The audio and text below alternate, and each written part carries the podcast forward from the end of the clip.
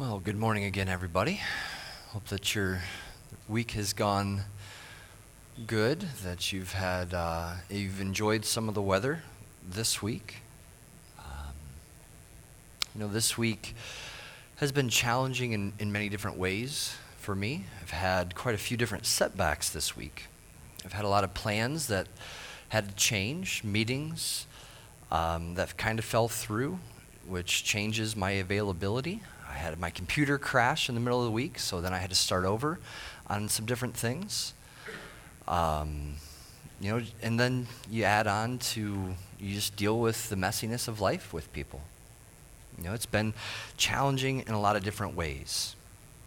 I suppose I also hit a milestone moment this year, or for this week.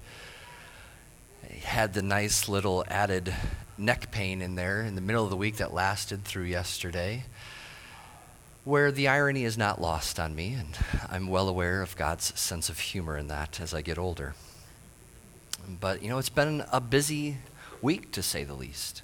And as I've hit this milestone, I, I, find as people approach those moments in life, they can react in different ways. Some people look forward to those moments in life and they're excited, they're planning for it, they're ready. Other people dread those types of milestones that happen in life and, and they don't want them to happen. But you know, for milestones, we have time to prepare. We have time to prepare our hearts and minds for what our reactions are going to be, how we're going to face those things in life. It's when those big moments come out of the blue that you're surprised by, when things change, that I think show your reaction being a little bit more authentic to your personality, to your attitude, to Christ in you at times. You know, when you're surprised by things. I mean, show of hands, how many of you would love for a surprise birthday party to be shown or to be given for you? Oh, sorry, Jenny, this is not going to be a good day for you then. No. Teasing. But you know, it's things can happen very quickly to change our attitudes, to change our mindsets. And we can experience these things in waves, whether it's for the good and you're feeling joy, you're feeling happiness, or whether it's dread and you have fear and anxiety or, or grieving that come in waves. So, for many of us, we struggle through life through these changes. Today, we're going to see how Jesus, appearing before the disciples, will give them a range of emotions as well that they have to process through, while at the same time, seeing how Jesus is grounding them in, with his teaching for their future moving forward. So if you have your Bibles, we're going to be join, we're going to be close to finishing up the book of Luke. We're going to be in Luke 24. I'm going to read 36 through 49 today.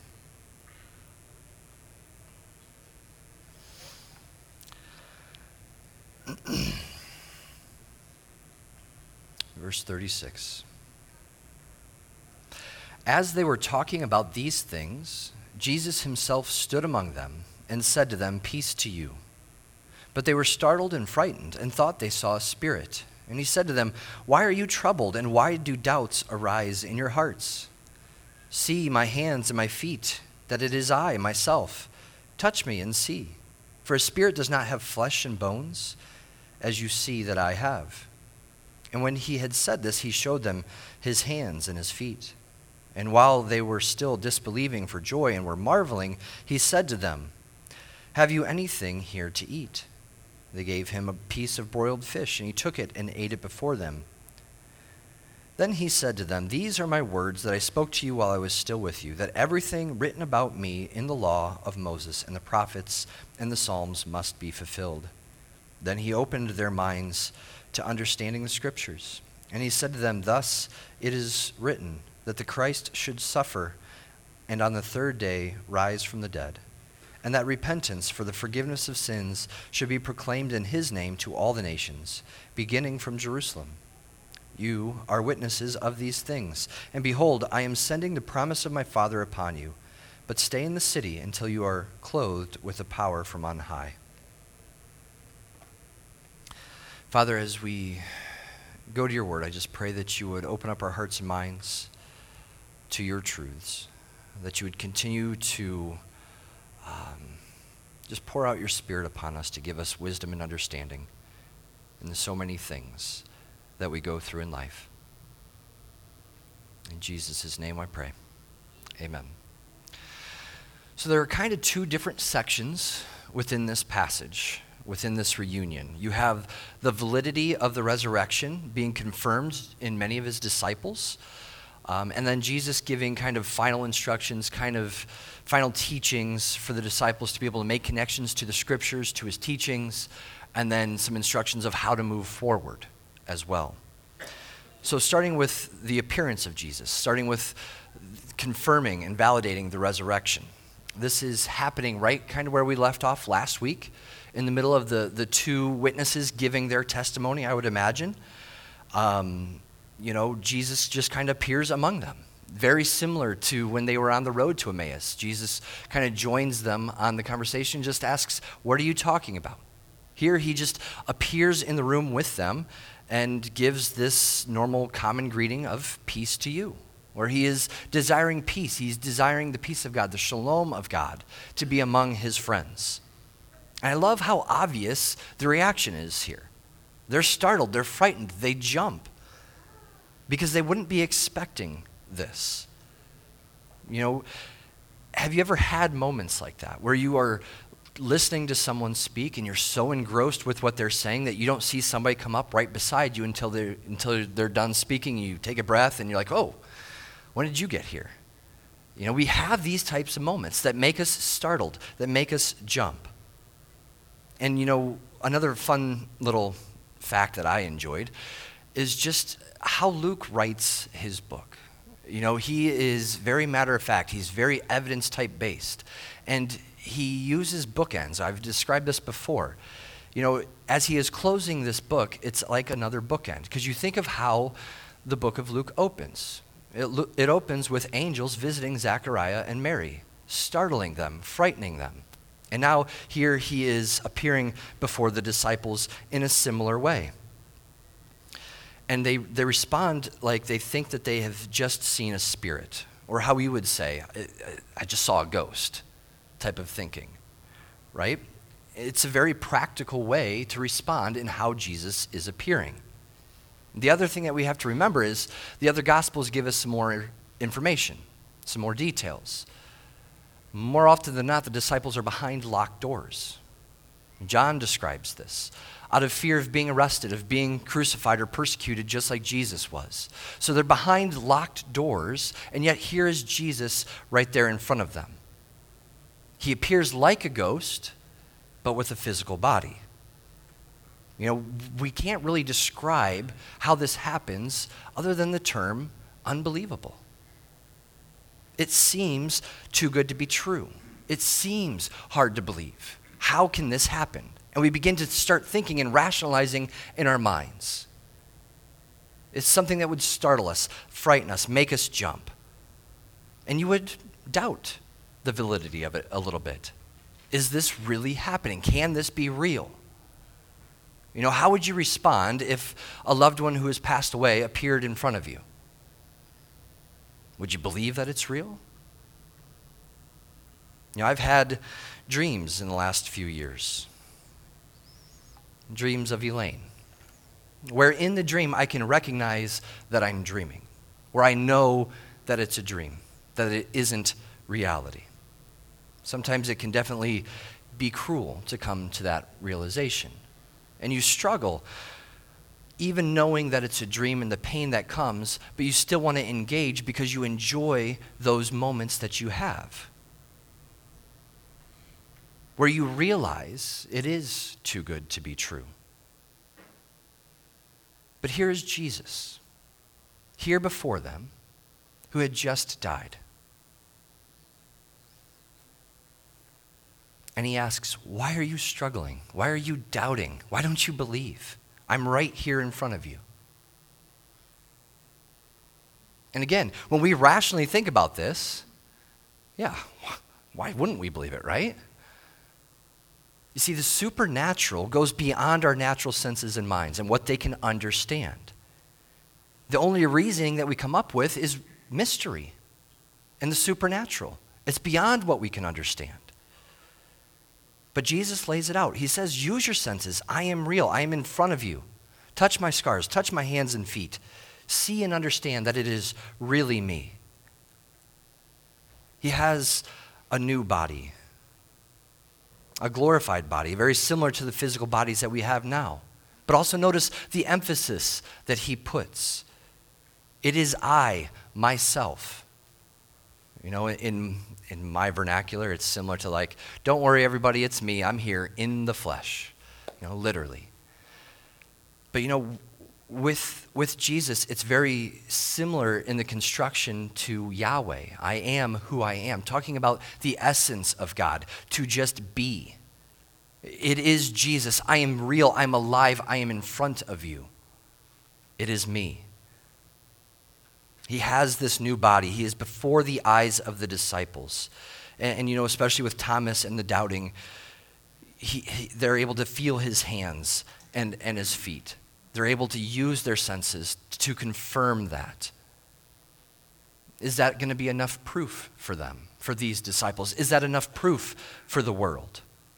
Because you see, the resurrection in and of itself, Jesus being there in the flesh, would fly in the face of the common teachings, the common beliefs of the day that were ruled by, you know, your Greek philosophers. Your Greek philosophy would teach that the body and the evil desires, or the desires that are of the body, are all evil, whereas your soul and your mind are good. So they view death as a way for your soul and mind to escape the bondage from the evil body basically.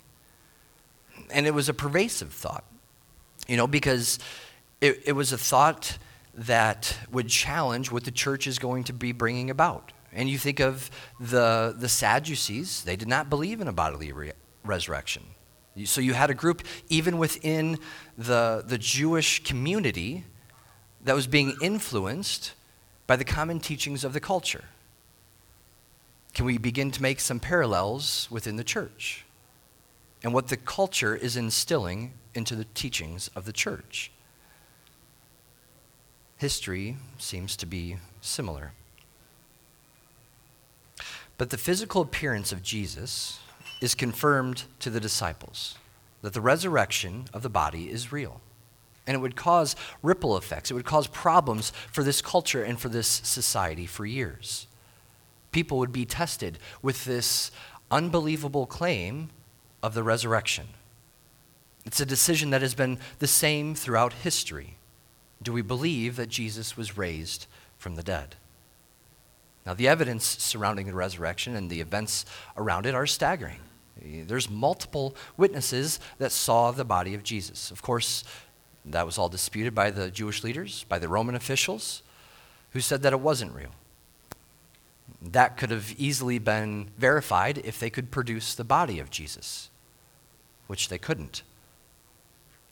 But then you also have an, another difficult thing to say if the resurrection is a myth, why is it that so many followers of Jesus very early on would go through the torture, would go through the imprisonments, the beatings, the ostracizing, the, the being fed to lions, being put in the gladiator arenas, if all of this was a lie, if all of this was made up.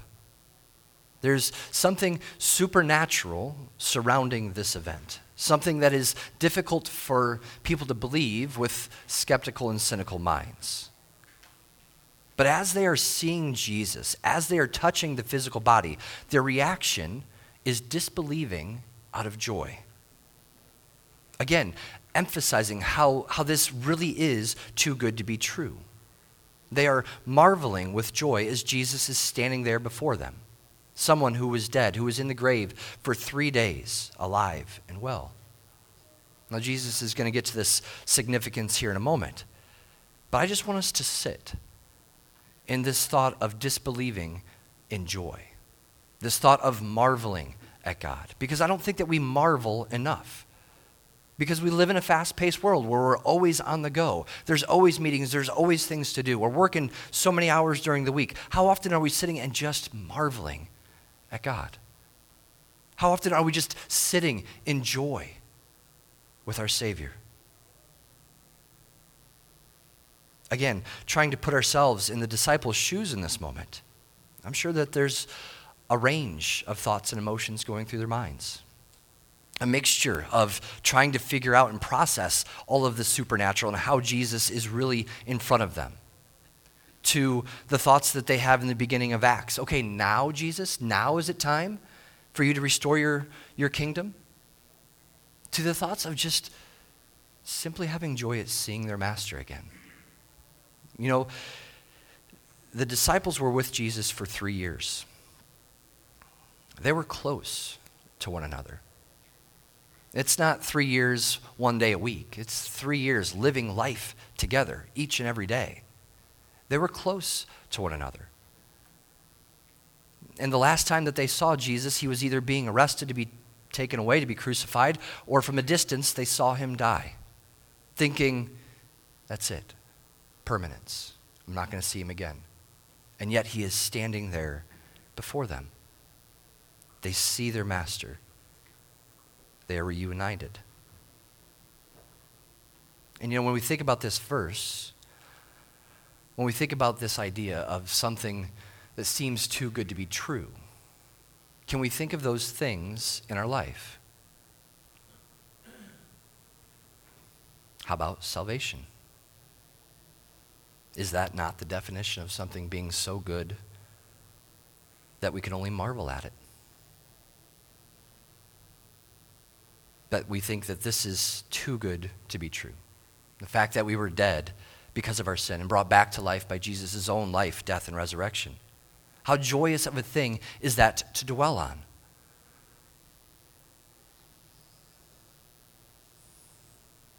And in their joy, Jesus lays out understanding. He lays out teaching for the disciples. And I think that this is in, in similar ways to the two disciples that were on the road to Emmaus as he is connect, making these connections in Scripture.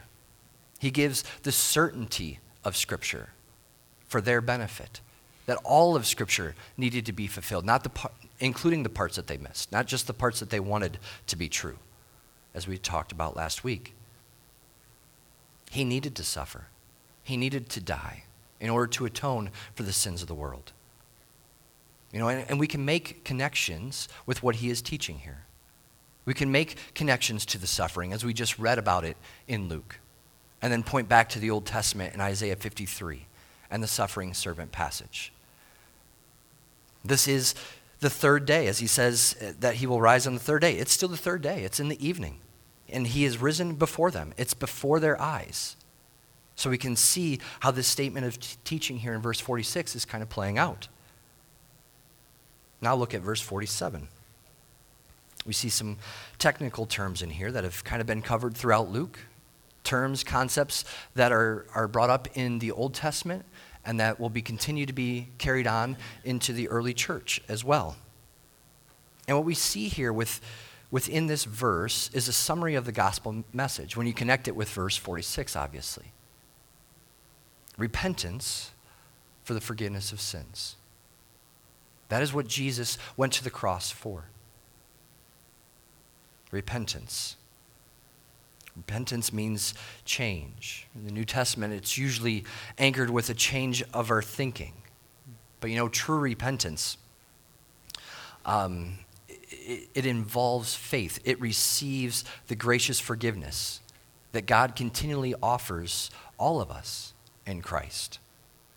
Early in his ministry, Jesus' own messages expressed very similar things. You know, he, he was like John the Baptist, and he would preach a message that said, Repent, for the kingdom of God is near, in Matthew chapter 4. His mission, his ministry here on earth, focused on calling sinners to repentance. In Luke chapter 5, verse 32, he says, I have not come to call the righteous, but sinners to repentance. That calling is kind of clarified a little bit in, in Mark 1:15 where he says, Repent and believe the good news. See, repentance is tied to the gospel message. If it's not, then it falls short of the full but biblical message. You know, repentance is not simply just changing our minds in different matters in life. When we add faith into this concept, then we're understanding that we're turning from our own ideas, our own selfishness, our own thoughts of saving ourselves, or thinking that we're a good person to the understanding of God's plan for salvation, God's design for that, where we're changing our minds from focusing on ourselves to focusing on God. And Jesus makes this idea of repentance very clear in Luke 13. He simply says, Repent or perish. Those are your two options. There's no middle area. There's no, well, maybe this or maybe that. There's, no, there's nothing gray in that. It's repent or perish. You cannot rely on yourself for salvation because you have fallen short of the standard that God requires, the standard of perfection. None of us are perfect. We have all fallen due to our sin, due to, due to our transgression against God. We have broken his law, and we are guilty and deserving of a punishment. That punishment, as the Bible tells us, is death. We have broken his holy law. We deserve death, an eternal separation from God. But Jesus offers us forgiveness from our sins. Forgiveness. Forgiveness is wiping out of an offense from memory. It can only be done by the affronted person. In this context, our understanding goes to divine forgiveness, where it is the removal of sin and its consequences. Psalm 103 says, God forgives all of our iniquity. He casts it as far as the east is from the west. Divine forgiveness is dependent upon the loving nature of God, where his justice has been served or satisfied through Jesus, through the sacrifice that Jesus made on the cross. And you know, this isn't a universalist type of thing. You know, while it is offered to all, the pardon is not given to all because there's different obstacles, there's different barriers in people's lives.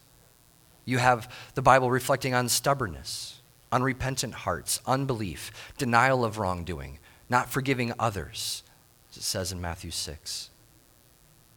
You know, within Luke, this, this idea of forgiveness of sins is usually synonymous with salvation. We think of you're forgiven, and you connect that to you're saved.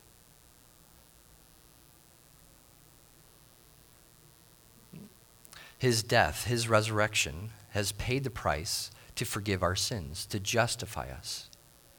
And the most common passage to understand that is found in Romans 3. And again, a lot of technical or big terms within that. And I suggest this week maybe just sitting with some of these terms, unpacking it. Because what I really found this week as I'm trying to study more of the resurrection and just the unbelievable nature of it so many times we try to come up with words to describe the nature of God, and they just fall short.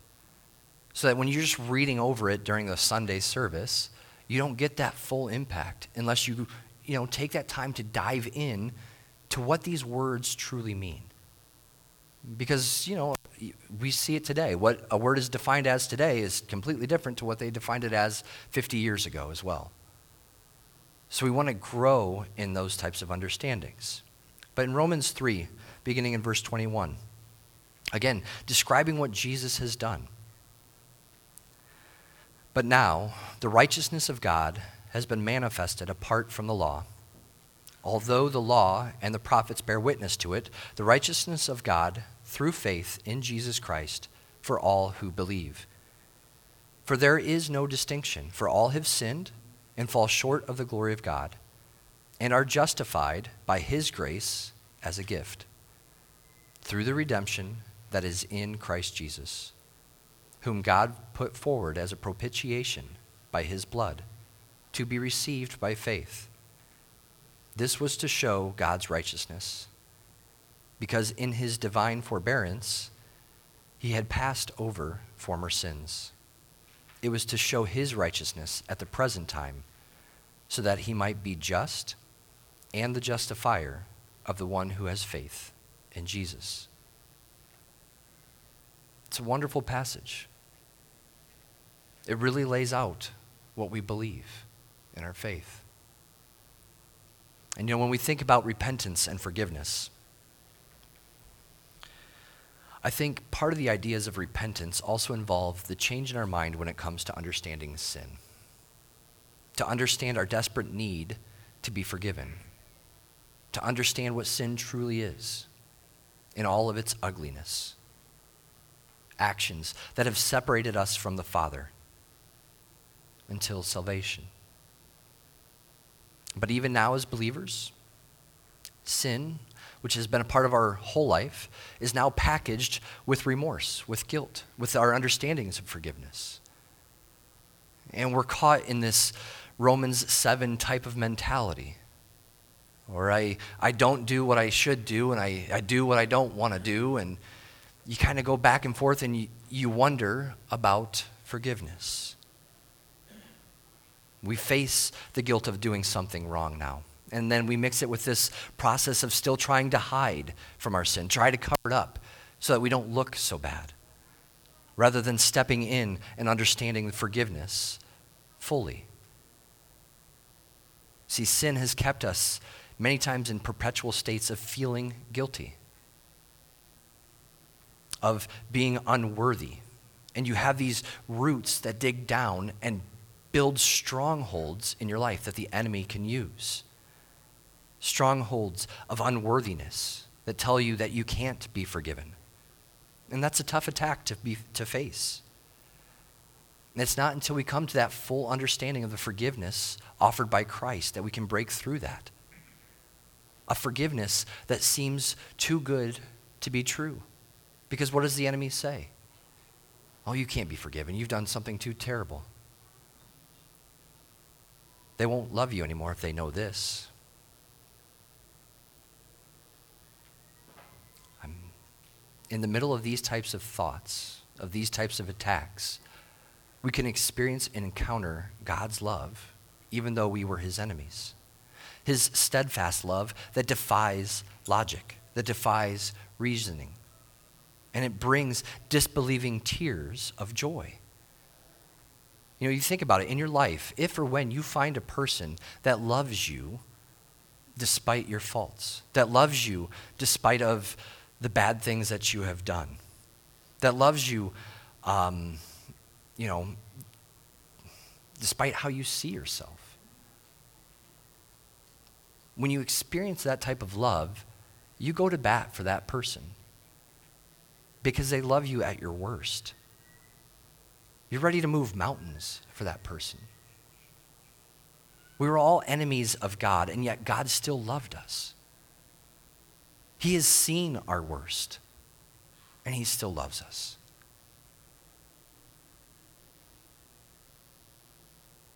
We have to repent in our understanding of how we're treating sin and how we're letting it still have a foothold in our life.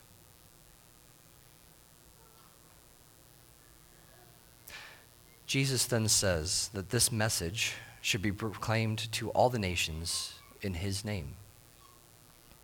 You know, understanding what has been done for you in a deep and personal way, as we talked about last week, causes us to go. It causes us to shout on the hilltops the praises and glory to God. To God who would send his Son to take on the punishment that I deserve. And this is to be done in the name of Jesus because there is salvation in no one else. For there is no other name under heaven given among men by which we must be saved. You know, the disciples, they were witnesses to everything that Jesus has done. They are to go because of this. We are called in the Great Commission to, to make disciples as we are going, to evangelize, to spread the good news of the gospel message. If we are saved, we have a witness. We have a testimony of what Jesus has done in our lives. I can't tell you how often it's been that I have shared a gospel message and it has fallen on deaf ears. But there are times when I'm beginning to share my testimony, where I'm sharing my witness of what God is doing in my life. And it breaks down those barriers that I had talked about in terms of unbelief, in terms of stubbornness, it breaks down those barriers and there's a connection of hope. Like, wait, you've gone through this and yet this is how you're responding? What is that about? What is this hope that is in you? Why are you so joyful in your grief? And you're then able to plant seeds, to share the gospel message. The gift of discernment has been so important in my journey, where I'm able to understand what to share, when to share, how to share different things, where God is leading me to talk to different people.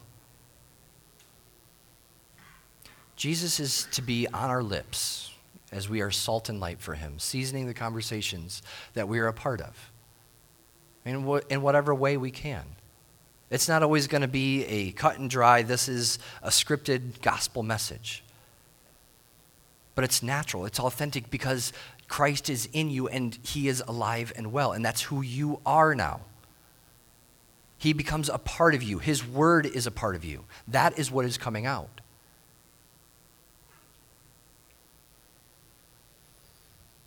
We are to proclaim his name and the gospel message to the nations.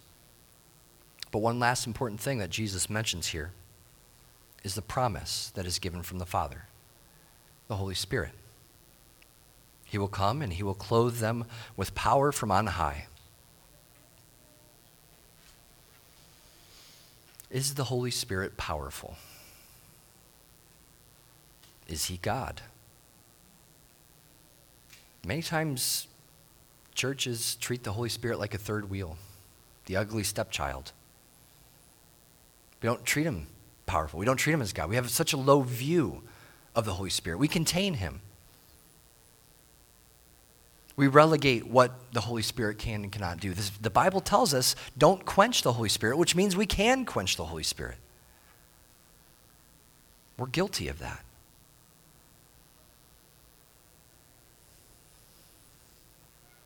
We see the ministry of the Holy Spirit being described by Jesus in John 14 and 16. The Spirit is further described by Paul in many places. We're going to be looking at some of those coming up in the next series.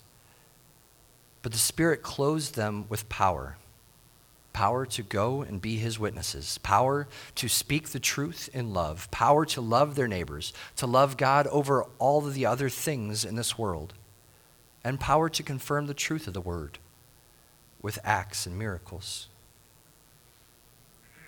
The resurrection and the resurrection people are to be supernatural. Now, when we think of the term supernatural, our culture has infused in our minds through Hollywood that that must mean lasers need to shoot out of, out of our eyes. When it could be supernatural to love my neighbor whose dog continues to poop in my yard. It could be supernatural to be able to take that next step of faith in that trial or hardship that you're going. When you don't have the strength, when you don't have the reasoning, when you don't have the understanding, but you trust in God. It could be supernatural to rely on the power of God in every aspect of our lives. But we're not relying on our own strength, but rather being clothed in the power of the Spirit. The power of God to live our lives for Him in a joy that is difficult to believe. It has been said many times Christians should be the most joyful people in the world because we understand what we've been saved from and what we're saved unto. The resurrection of Jesus should bring a joy to our lives that is contagious, that is noticeable to the world around us a joy where we are living in reality because the reality is that Jesus is alive, that he is the king, and that his spirit dwells in each one of us. He resides, he abides with us as we abide with him. As believers, we are grounded in the word, firmly rooted in all of the word, not just our favorite passages we're grounded in the Word so that there will be nothing else taking that spot. No other idols, no other attacks for the enemy to build strongholds in our life, to make us ineffective towards advancing the gospel message. Because we have to be all in in order to proclaim his name to the nations. All of Jesus for all of the world. That is our mission, that is our goal. That is how we as disciples are to move forward. Let's pray. Father, as we continue to think on your resurrection, as we think upon your salvation today, Lord, it is truly such an unbelievable thing. It defies our own human reasoning and logic. For once, it, it shuts us up to where we don't have to have the answers. We just have to have the faith to trust in you and to believe. Lord, help us to, to know you more. Help us to encounter you in ways that, that we haven't in the past. Because maybe there's been some strongholds in our lives or there's been some barriers to certain beliefs. Lord, we're aware that there's, there's so many different pockets of belief within this body alone. Just like the Pharisees and the Sadducees. Lord, help us to have a love and a passion for your word that dives deeper. Because as we dive deeper, we dive deeper into you, to your nature, to your essence. And that needs to be lived out in our lives. I pray for strength for this upcoming week, that we may live a life that is full of joy. where the childlike faith within us shines brightly for all to see. In Jesus' name I pray. Amen.